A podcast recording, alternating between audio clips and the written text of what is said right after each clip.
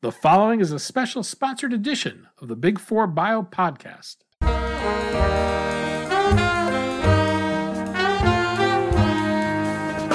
Daniel Levine, and this is the Big Four Bio Podcast.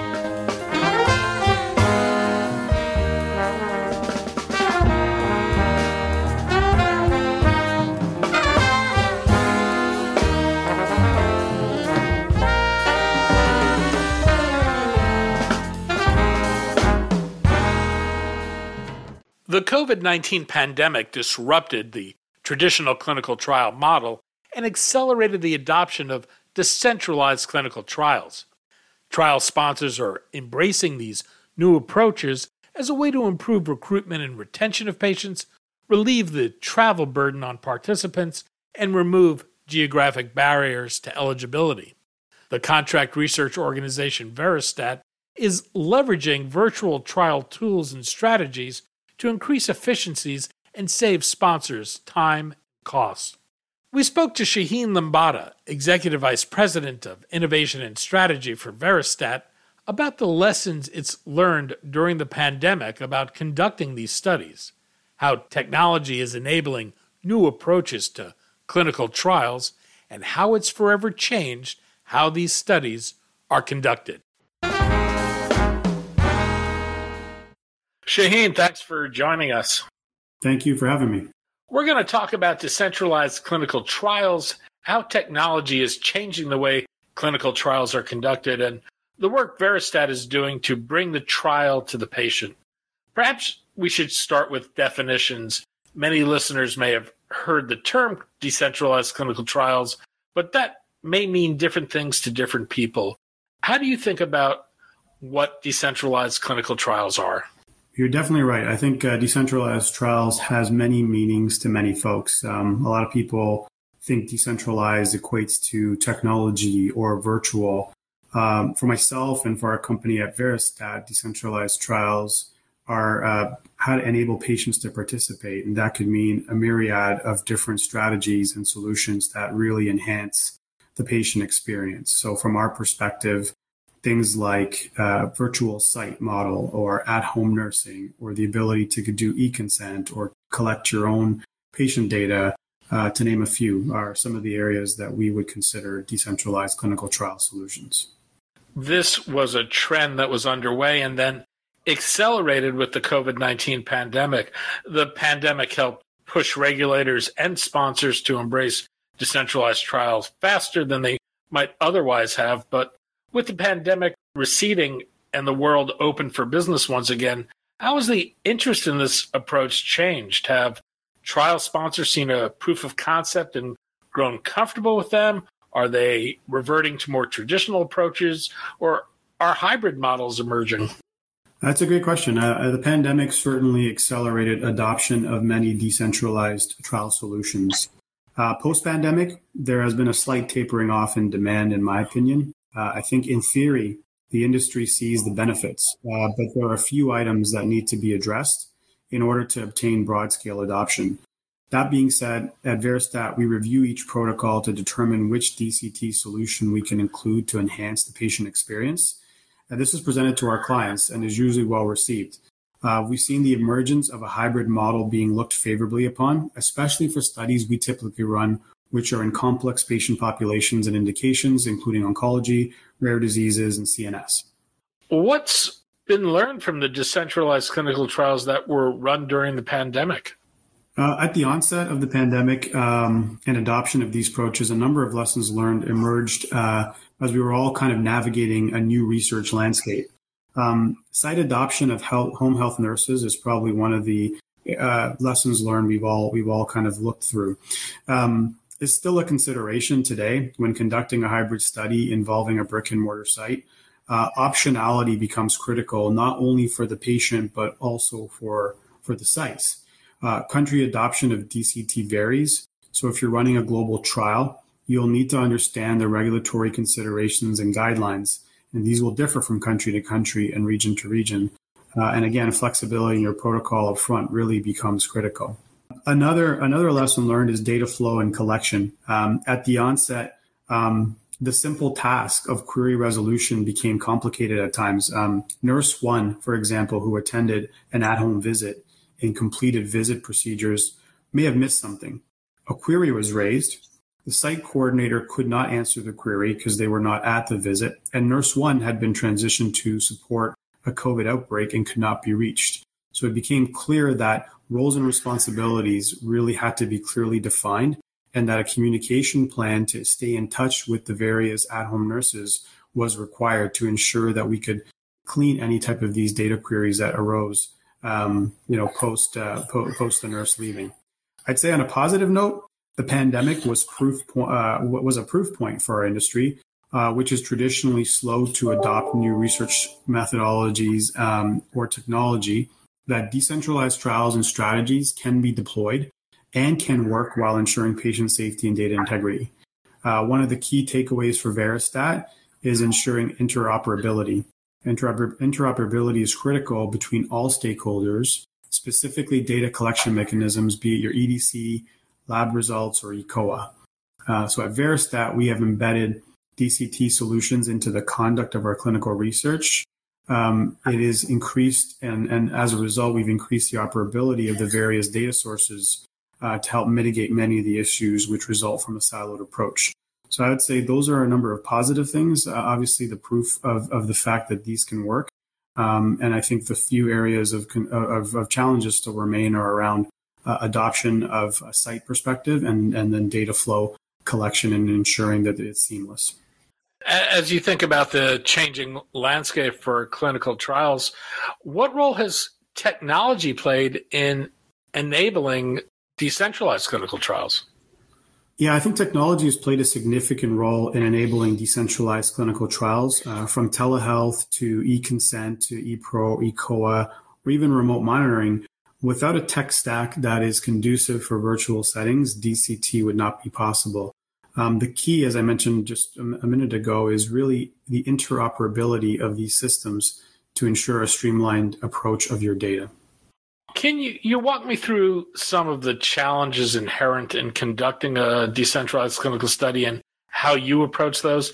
Is there perhaps an example of a study you've done that you could illustrate how you address some of those challenges?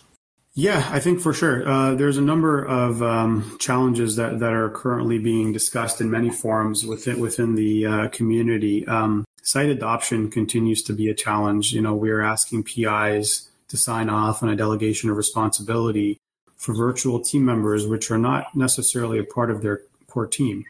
Uh, to overcome this, um, we've ensured optionality in the protocol, providing flexibility for the patients and the sites to really opt in or opt out. Until we have a broader adoption, I think this is really critical to ensure there is flexibility in your protocol.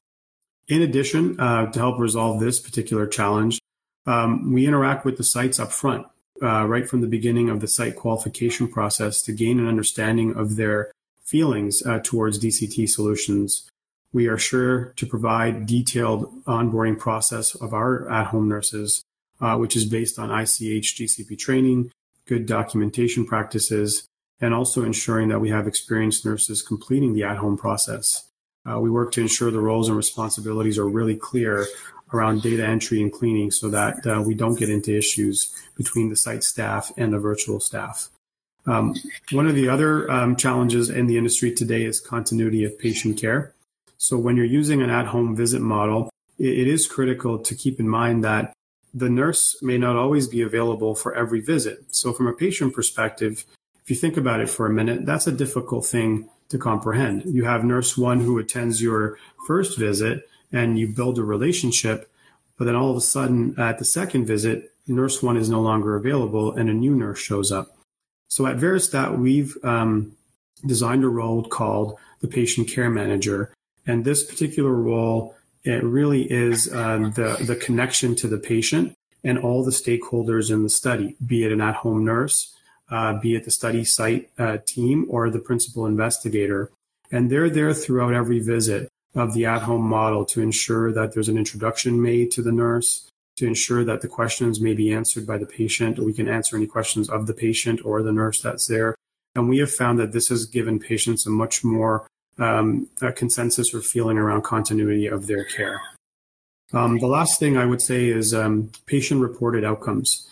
As you look, as you start to look to virtual trials, a lot of the reported outcomes that may have been done in a clinic setting need to now be validated for an at-home setting. This is really important to think about up front. It's very, you know, in a very difficult patient population uh, for a particular study that we were running.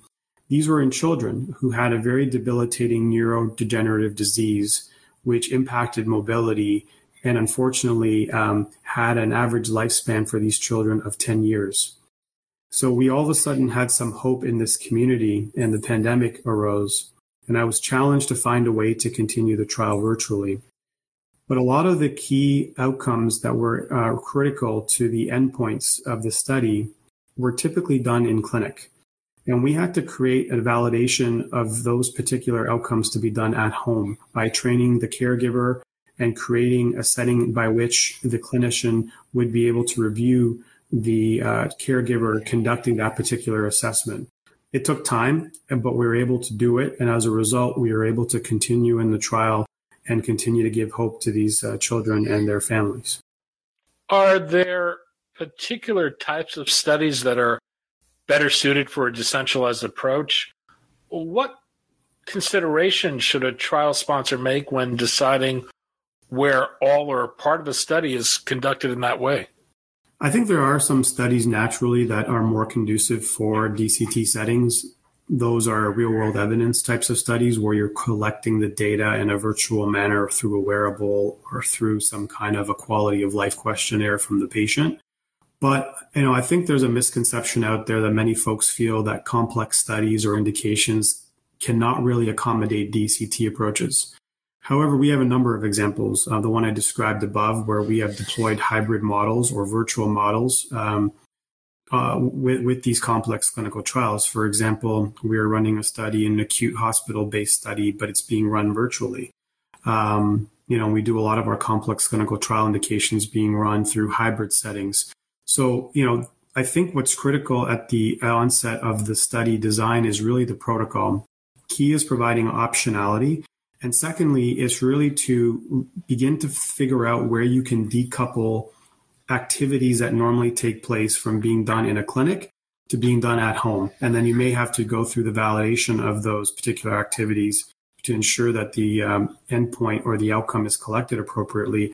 But it's really thinking through early in the design stage of a protocol where you can decouple and start creating at home visits as opposed to those visits that need to be done in house. I know you're an advocate for planning early. Why is this important for ensuring the success of a decentralized clinical trial? It takes a lot of time. Uh, setting up all the infrastructure to conduct a virtual trial takes time. Um, there's a lot of things to consider and a lot of moving parts. Uh, management of your resources from the at home nurses, for example, uh, the database setup, um, and all the data collection methodologies that may be utilized is critical to be thinking through to ensure that there's interoperability between all of them. Um, how you're getting material to the patient, so direct to patient needs, all need to be really considered carefully and upfront. And critical, obviously, is the design of the protocol to ensure that there's optionality for the patients and the sites to use DCT, and that you can design the visits in a way that are conducive for potentially a hybrid setting. So yeah, early planning is really, really important piece of the puzzle and really will help to ensure a smoother uh, adoption as well as um, uh, integration of the particular DCT trial or strategy. In the case of rare diseases in particular, patient populations can be geographically dispersed and, and travel may be difficult for some patients and serve as a barrier to participation. What are the impacts a decentralized approach has on issues like recruitment and retention? Um, naturally, it, it, right out of the gate can reduce the burden on patients uh, by, for example, designing a hybrid study where they can do some of the visits at home as opposed to having going in every single visit. Um, you know, patient recruitment it can enhance the catchment of patients, meaning allowing you to adopt, perhaps bring in a broader um, uh, a, a, broader base of patients, maybe not localized to a nearby clinical trial site, especially if you can do it in a virtual setting. So that could potentially increase patient recruitment um, specifically, and also patient retention. If you're reducing the burden on the patient, patients may be more open to uh, wanting to continue in on these difficult programs and studies despite the challenges they may be facing through their um, sicknesses. Are there other benefits that these tr- trials provide? Do they provide any cost, time, or other payoffs? I think that's something we're exploring, uh, and there's some studies out there suggesting there are some um, time savings which which which correlate to an overall cost of your development saving. Um, but I think out of the gate, for myself in particular, I would say that it certainly has shown us an enhanced patient experience. Uh, it expands patient outreach, uh, enhances patient retention, um, and really gave us an opportunity to continue trials when there were so many limitations put in place as a result of COVID. So I think the overall cost and time is something that we're working through. I think it's an important piece of the puzzle in order for us to see broader adoption, to better understand what the return on investment can equate to, uh, maybe in a dollar value or a time value. But there are some initial studies which suggest that there are time savings as well as cost savings, in addition to the other um, points that I mentioned earlier. There's been growing interest in real world data are we able to capture new kinds of data through decentralized trials that we might not be capturing in a more traditional setting? Uh, definitely. I think you know, the real world data space enables us with now some of the functionality of wearables, um, folks being able to answer questionnaires or surveys on their phone, um, leveraging things like if they are wearing a wearable, what their tremor rate might look like. For example, if you're looking at some types of CNS diseases, certainly there's now more options for us to collect different data in the real world setting as a result of the decentralized trial approaches and the virtual way in which we can now collect data. So, so I think again the key is around um, interoperability of whatever mechanism you are utilizing to collect that data to ensure that, that the data can speak to the appropriate source and, and also be aggregated in a way for it to be reviewed appropriately. How unique is Veristat in its approach to decentralized clinical trials? Is there anything that distinguishes it from others conducting these types of studies? I think there's a few things at Veristat that we feel you know differentiates us. I think first and foremost, um, decentralized clinical trials are the way we now work. So we define decentralized trials as patient enabling solutions. Each protocol that comes through the door we review to try to understand how to apply a patient centric, patient focused approach and strategy to the conduct of the study. We do that in the context of understanding the endpoint that we're collecting, how we're going to be designing the database to report those particular outcomes, how we'll maybe be monitoring those particular data outpoints, uh, data points. And all that's done with the lens of a decentralized approach built in. So I think that's one of the key differentiators. In addition, the interoperability of all of these data sources and of all of the services is really critical. At Veristat, it's not a silo division that's outside of the conduct of our operations. It's built into the way we work. Going forward uh, for, for the last few years, it is the way we work. We try to apply decentralized trials into everything that we do. Um, specifically on the virtual site side of the table, I believe our patient care manager is an interesting and unique model where we are able to provide patient continuity. We have heard from patients and from sites that they find it extremely beneficial um, for patients to feel more connected to the program because there are various stakeholders that particular that that you could speak with in a decentralized model, uh, but there's always one consistent, and that is our patient care manager. Um, so I think those are some of the key areas in addition to obviously our digital media strategies or remote monitoring capabilities that we're able to perform as well. As you think about the future of clinical trials, how do you see decentralized clinical trials changing the way studies are conducted? I actually see them already beginning to change the way studies are being conducted. Um, when I am on calls with sponsors and we start talking about ways we can utilize decentralized trial strategies to better optimize the patient experience, there's a lot of nodding heads on the other side of the table. We're starting to see more of an adoption of hybrid studies. We are starting to see more an adoption of technology in terms of collection of data endpoints. Um, so I definitely feel decentralized clinical trials will continue to impact the way we work I think it will truly be become a patient centric focused um, methodology, enabling us to really provide the patients with enhanced experience, allowing more flexibility for patients to participate, and ultimately getting us to the endpoint of bringing drugs to market for patients in need. Shaheen Limbada, Executive Vice President of Innovation and Strategy for Veristat. Shaheen, thanks for your time today. Appreciate it, Danny. Thank you.